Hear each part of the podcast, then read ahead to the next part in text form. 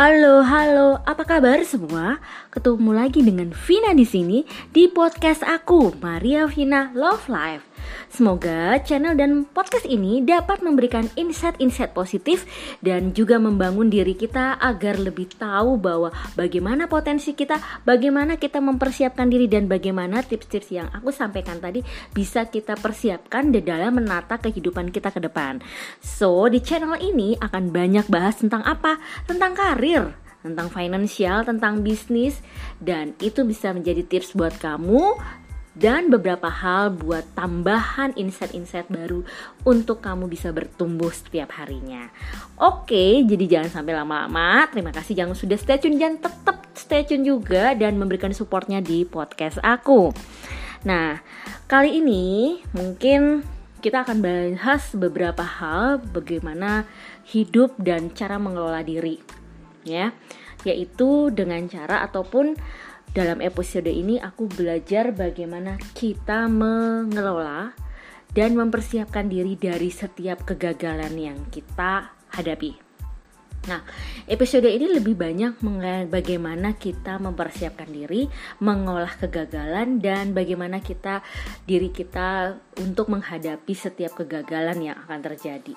Nah, kebanyakan orang itu biasanya sudah pernah gagal ya jadi saya bilang bahwa saya dulu di sekolah waktu SD ya, saya cerita aja bahwa SD itu saya termasuk gagal.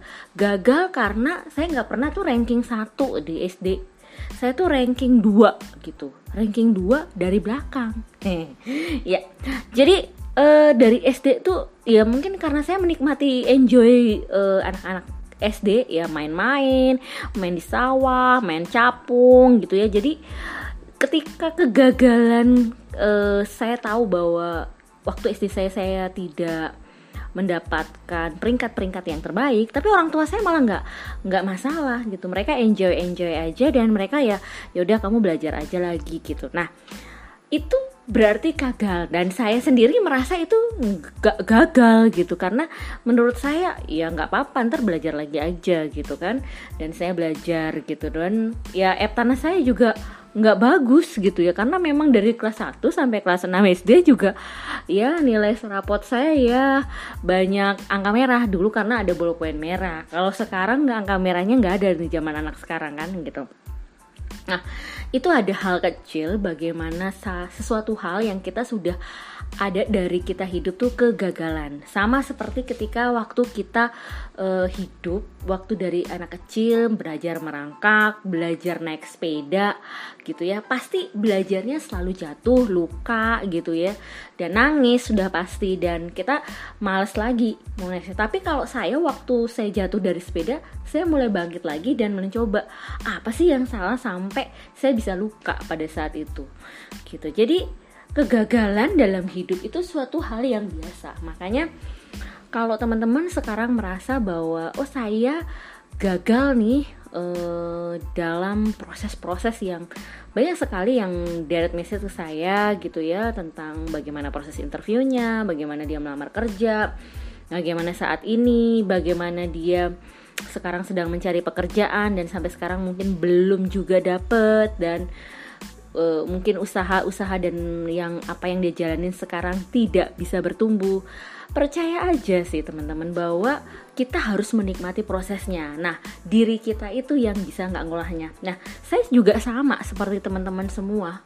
Di di mana diri saya itu tem tipe orang yang tidak bisa menerima keadaan, takut gagal ya, terus pasti kesel banget gitu. Dan setiap kali gagal saya males untuk ngelakuin. Apalagi ini ada hubungannya juga bukan masalah pekerjaan tapi ada hubungan dengan relasi-relasi ya. Misalkan dengan masa lalu untuk pacaran lah atau mau ada persiapan banyak saya mendapatkan beberapa teman-teman saya yang gagal-gagal menjalin apa pun itu. Baik itu dalam karir pendidikan dia nggak lulus pendidikan aduh saya mau masuk universitas negeri tapi nggak bisa gagal dong gitu. Sedih misalkan.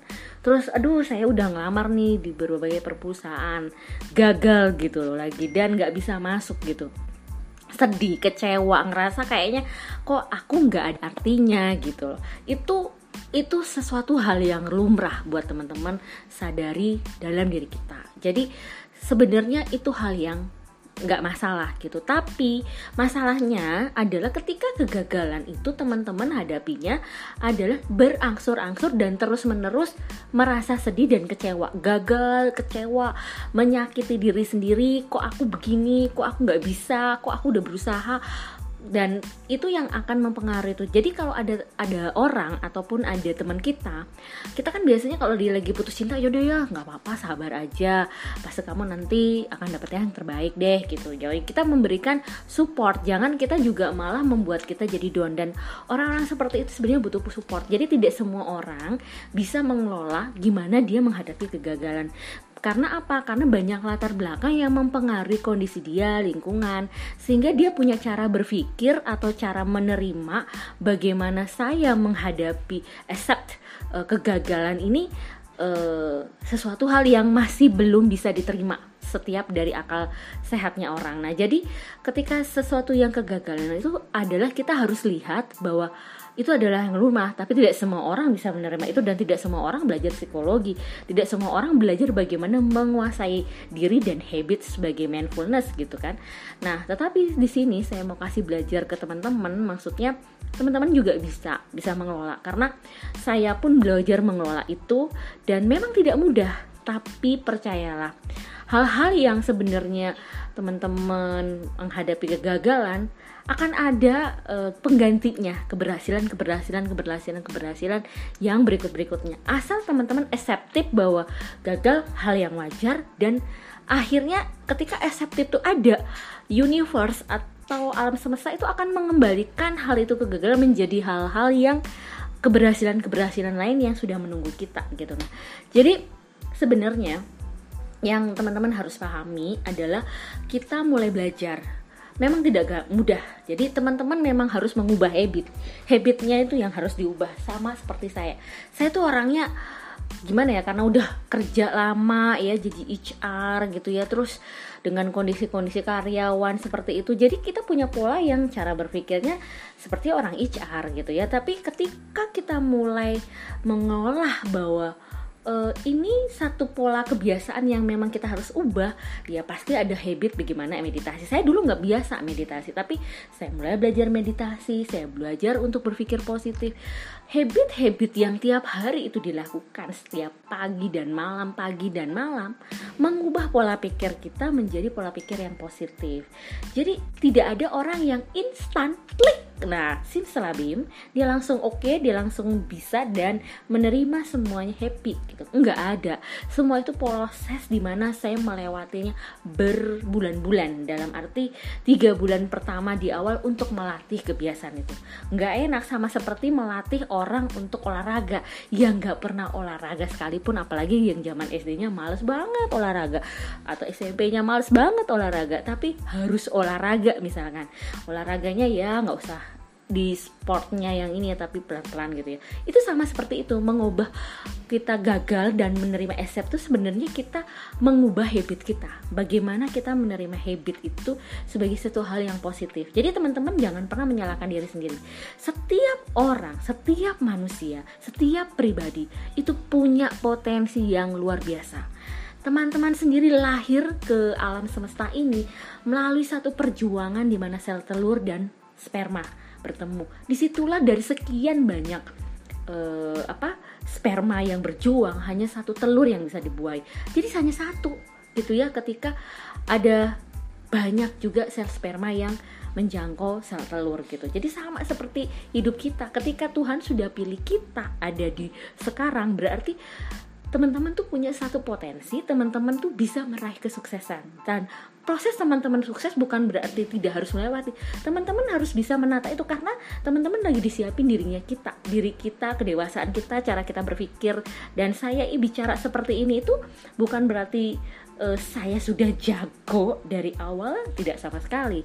Saya pun bukan tipe orang yang biasa uh, berkomunikasi lewat media sosial dan cuma sebatas ya udahlah medsos ya medsos aja nggak banyak interaksinya. Tapi sekarang saya bekerja di dunia ini dan belajar dari hal-hal yang menjadi kegagalan saya. Dan saya pernah gagal dan kadang-kadang saya pernah berpikir ih kenapa ya gue dulu gini ih kenapa ya saya dulu uh, dengan apa uh, relasi saya gitu dulu ah cinta monyet saya gitu ya.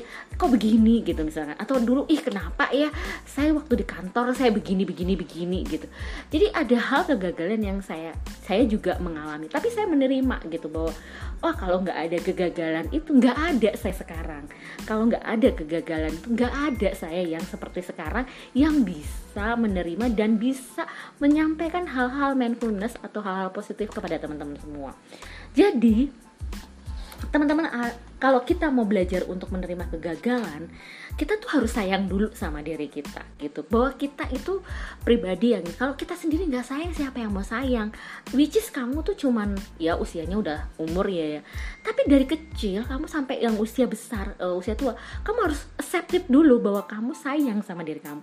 Ih thank you ya badan thank you ya. Aduh organ-organ tubuh aduh thank you ya. Kamu tuh berharga banget buat aku sekarang. Terima kasih kamu menjaga aku kalau kamu sudah belajar mencintai diri kamu pasti mereka juga menerima kamu dan mereka belajar untuk mengembalikan hormon-hormon, mengembalikan satu uh, apa sel-sel yang tadinya jadi jenuh jadi kembali bangkit ya. Jadi sama seperti teman-teman uh, apa ya kalau kita nanam pohon ya maksudnya nanam tanaman kalau kita nggak sesuatu yang bilang eh kamu jelek ih hari ini bete hari ini itu daunnya tuh makin lama makin layu gitu dan akhirnya dia akan jadi hitam.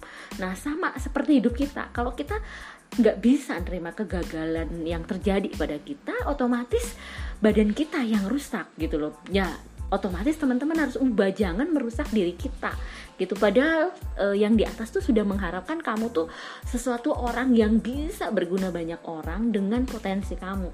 Jadi otomatis kegagalan yang kamu raih sekarang yang kamu dapatkan adalah satu bentuk bagaimana kamu mendapatkan opportunity keberhasilan untuk berikutnya.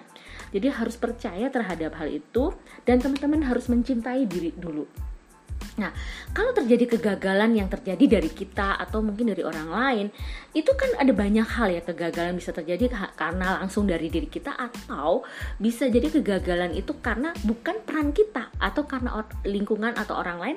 Jangan pernah menyalahkan diri kita adalah sebagai subjek yang harus disalahkan. Aduh, gue ini gue ini kenapa sih gue mau diterima kerja terus gagal? Aduh, udah tanda tangan ini semua terus akhirnya nggak bisa dia terima terus dipospon atau dipending. Jangan salah Eh, kondisi-kondisi uh, yang seperti itu. Aduh kok gue gagal ya? Udah gue gagal. Aduh saya udah sampai ini udah udah sampai tanda tangan udah mau uh, pergi ke project gitu ya dapat eh ternyata depending dan ternyata saya di cancel. Saya akhirnya harus diganti sama kandidat lain. Percaya deh bukan masalah teman-teman yang salah. Tidak ada yang salah. Tetapi kenapa kita sampai diuji? Karena kita harus percaya dulu gitu. Kalau kita belum yakin dengan mencintai diri kita bagaimana kita bisa menerima keberhasilan-keberhasilan yang akan datang sama kita. Kita masih punya tanda kutip persepsi yang ini bener nggak ya? Ini bener nggak ya? Nah, jadi itu. Jadi pertama teman-teman mencintai diri teman-teman. Kedua teman-teman harus memaafkan diri teman-teman. Jadi kita harus maafin dulu diri kita belajar memaafkan belajar memaafkan orang-orang lain gitu. Saya juga bukan bilang oh ah pasti kamu orangnya ini ya apa maksudnya mm, nggak mm, pernah punya musuh atau kamu orangnya pura-pura nih di sini. Enggak saya sama seperti kita semua bahwa kita pasti pernah ada kesal apalagi sama karyawan ya yang karyawannya bisa nakal arogan ngomongnya kasar bisa kesel saya juga gitu sebagai manusia. Tapi saya memaafkan mereka gitu saya menerima mereka oke okay, nggak apa-apa itu adalah hal yang mungkin saya harus evaluasi jadi kita harus memaafkan diri dan melihat hal itu sebagai bahwa ini adalah hal yang baik dan menata diri kita bahwa kita bisa jadi pribadi yang dewasa. Nah, jadi caranya teman-teman kita tuh harus tahu dulu kontrol di diri kita. Pertama dengan kegagalan itu adalah bagaimana teman-teman mengatur sebagai self forgiveness. Jadi memaafkan dirinya teman-teman di satu program itu yaitu menerima, memaafkan dan mencintai diri kita. Kemudian coba juga menerima satu kegagalan itu dengan sadar, accepted gitu bahwa saya terima, oke okay, dan saya akan evaluasi. Jadi teman-teman harus belajar itu dari eh, program bagaimana kita mengatur diri kita dulu ya gitu. Kedua, terus eh, gimana teman-teman harus melihat bahwa kegagalan itu itu ya teman-teman harus refleksi meditasi evaluasi.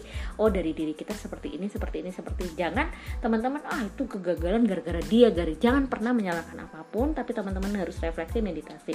Dan kalau hal dari diri kita tuh nggak bisa kita kelola dan kita butuh orang apalagi ya mungkin masalah perkawinan masalah putus cinta dan sebagainya atau ada masalah-masalah pekerjaan teman-teman bisa konseling kok ke sama ke beberapa expert. Nah kebetulan di sini saya ada kerja sama dengan salah satu konseling uh, uh, badan konseling yang bekerja sama dengan WHO dan merupakan konseling di Indonesia yaitu Bullying ID Indonesia. Di sini teman-teman bisa bertemu dengan beberapa expert, konselor yang mereka punya praktisi untuk benar-benar mengkeep apa pun konseling teman-teman secara one on one. Jadi teman-teman nggak usah khawatir bahwa apa pun yang teman-teman konselingkan itu ada MU-nya, perjanjiannya semua. Jadi jelas nggak akan diumbar-umbar di media sosial dan semua karena kita sudah punya ikatan hukum yang jelas dan memang ini platform yang sudah bekerja sama dengan beberapa lembaga-lembaga uh, bantuan yang cukup kredibel dan teman-teman bisa tahu keakuratinya bukan cuman sekedar oh ini lembaga psikologi. Bukan tapi ini semua lembaga umum lembaga yang di bawah dan bekerja sama dengan WHO Badan UNICEF dan untuk juga membantu beberapa teman-teman yang mengalami kegagalan-kegagalan bullying dari uh, online bullying dari orang-orang yang adjustment dan sebagainya terus kekerasan-kekerasan dalam relasi. Terus teman-teman bisa pilih mau pakai pakarnya sama siapa ada beberapa pakar-pakar expert yang bagus-bagus yang menguasai bidangnya dan teman-teman akan dibantu secara emosional, secara pribadi dan teman-teman nggak usah khawatir kerahasiaannya. Itu bisa teman-teman dapatkan di situ dan teman-teman bisa kontak juga ke saya bisa lewat LinkedIn atau bisa lewat uh, apa uh, saya punya podcast atau YouTube dan teman-teman bisa konseling itu. Jadi semua kita punya praktisi itu aman gitu ya. Dan teman-teman bisa lihat di IG deh Bully ID Indonesia atau teman-teman bisa lihat websitenya Bully ID Indonesia itu seperti apa. Nah itu ada satu badan konseling. Nah jadi teman-teman kegagalan adalah sesuatu hal yang wajar yang bisa kita terima dan kegagalan itu adalah satu pelajaran yang harus kita terima juga bahwa kegagalan pasti adalah proses pembelajaran. Jadi bukan berarti aduh kegagalan besok kegagalan lagi. Aduh aku punya usaha ini gagal. Saya juga punya usaha. Dulu pernah gagal uh, jualan sayur, pernah gagal juga jualan kopi segala macam. Tapi menurut saya, oh iya ya kalau saya nggak ada nggak nggak ada seperti itu, pasti saya nggak bisa seperti ini dan saya tidak bisa menjalani usaha dan pekerjaan saya, bisnis saya seperti itu. Jadi semua itu proses bahwa pelajaran itu adalah sesuatu yang berharga dan pengalaman hidup itu ada sesuatu yang berharga. Saya bersyukur bahwa Tuhan itu memberikan sesuatu hal yang terjadi dalam hidup kita untuk kita tetap move on, tetap berjalan lagi bahwa kegagalan setiap orang berbeda-beda dan Tuhan memberikan kegagalan itu pada diri kita itu pasti ada satu maksud membuat kita jadi pribadi yang lebih unggul, pribadi yang lebih dewasa dan pribadi yang bisa menjadi saluran buat baik kepada orang-orang di sekitar gitu ya. Jadi teman-teman harus percaya itu. Dan kalau misalkan uh, teman-teman melihat bahwa aduh kegagalan ini gimana ya? Teman-teman harus juga memaafkan berarti memaafkan itu bukan berarti teman-teman kegagalan tadi tuh teman-teman merasa itu bener ya ini gagalnya saya. Bukan tapi teman-teman itu membuat teman kita itu merasa bahwa kegagalan adalah sesuatu proses. Bukan karena kita menerima kegagalan itu sebagai pembenaran tapi proses yang kita harus lalui di suatu sisi kehidupan di suatu sisi siklus hidup kita. Kan siklus hidup tuh kalau wanita tuh kan ada haid bulan nggak haid gitu ya. Kalau lagi ada masa di mana dia yang uh, hormonnya naik hormonnya turun dan sebagainya. Itu ada siklus. Jadi anggap aja itu sebagai satu siklus. Kadang kita pengen makan enak kadang kita males makan. Itu ada satu siklus. Jadi kegagalan harus di, uh, di, diterima sebagai sesuatu yang sadar. Tapi kalau teman-teman merasa saya nggak bisa saya sudah konseling jadi sama teman-teman saya atau apa nggak bisa lebih baik teman-teman konseling kepada orang-orang yang expert yang memang menguasai di bidangnya dan dirahasiakan segala bentuk masalah teman-teman. Jadi percaya deh teman-teman bahwa ada orang-orang yang bisa menerima itu dan bisa menyelesaikan itu sendiri. Tapi ada ada orang-orang yang butuh dukungan dari teman-teman bisa salurkan ini menjadi saluran berkat bahwa ketika saya pun uh, ada di bagian ini saya bisa jadi membantu teman-teman juga bahwa kita itu human. Jadi sebagai human setiap kegagalan itu adalah satu penerimaan. Jadi apa pun itu masalahnya, semua relasi kita pasti ada maksud buat kita. Percayalah, setiap kesedihan pasti ada kegembiraan, setiap hal yang gagal pasti ada keberhasilan dan kita harus menerima itu sebagai untuk pertamanya adalah mencintai diri dan memaafkan diri. Nah, itu aja sih teman-teman buat teman-teman yang pengen tahu detail ya. Kebetulan saya memang menjadi uh, salah satu pakar expert di sana yang empowernya journey-nya di sana ya teman-teman bisa cek atau juga teman-teman mau lihat beberapa paksi teman-teman tim yang lain monggo monggo aja yang sesuai dengan bidang. Mungkin mau bidang kesenian mau bidang uh, karir uh, keluarga relasi atau lebih kepada uh, apa keluarga, pacaran gitu ya, anak-anak dan sebagainya mendidik ke pola-pola pengasuhan anak dan sebagainya, monggo bisa di sana. Itu aja deh ya. Semoga informasi ataupun bahan podcast ini bisa berguna buat kita semua. Kita bisa berbagi kepada orang lain dan kita bisa berbagi kepada teman dan keluarga kita yang membutuhkan. Karena kondisi ini kalau kita cuman sendiri, kita harus bisa berjalan tapi kalau kita nggak bisa sendiri kita butuh orang untuk mendampingi kita kita butuh orang untuk saling support berbagi. Dengan berbagi itu sama aja kita berbagi kebaikan. Jadi tidak hanya berbagi itu dalam bentuk materi uang tapi kita bisa berbagi dalam bentuk cerita informasi self motivation self forgiveness yang bisa teman-teman dapatkan itu di podcast podcast saya sebagai motivator, sebagai financial consultant dan juga karir bisnis yang saya kuasai di sini dan teman-teman percaya bahwa apa pun yang teman-teman lakukan itu semua teman-teman itu adalah punya potensi yang luar biasa. Percaya diri sendiri itu itu hal yang penting. Thank you for uh, channel ini untuk podcast ini tapi terima kasih juga buat teman-teman yang sudah stay tune dan dengerin sukses buat kalian semua dan sampai ketemu lagi di podcast-podcast aku dalam episode-episode berikutnya. Sehatin terus, terima kasih. Bye-bye.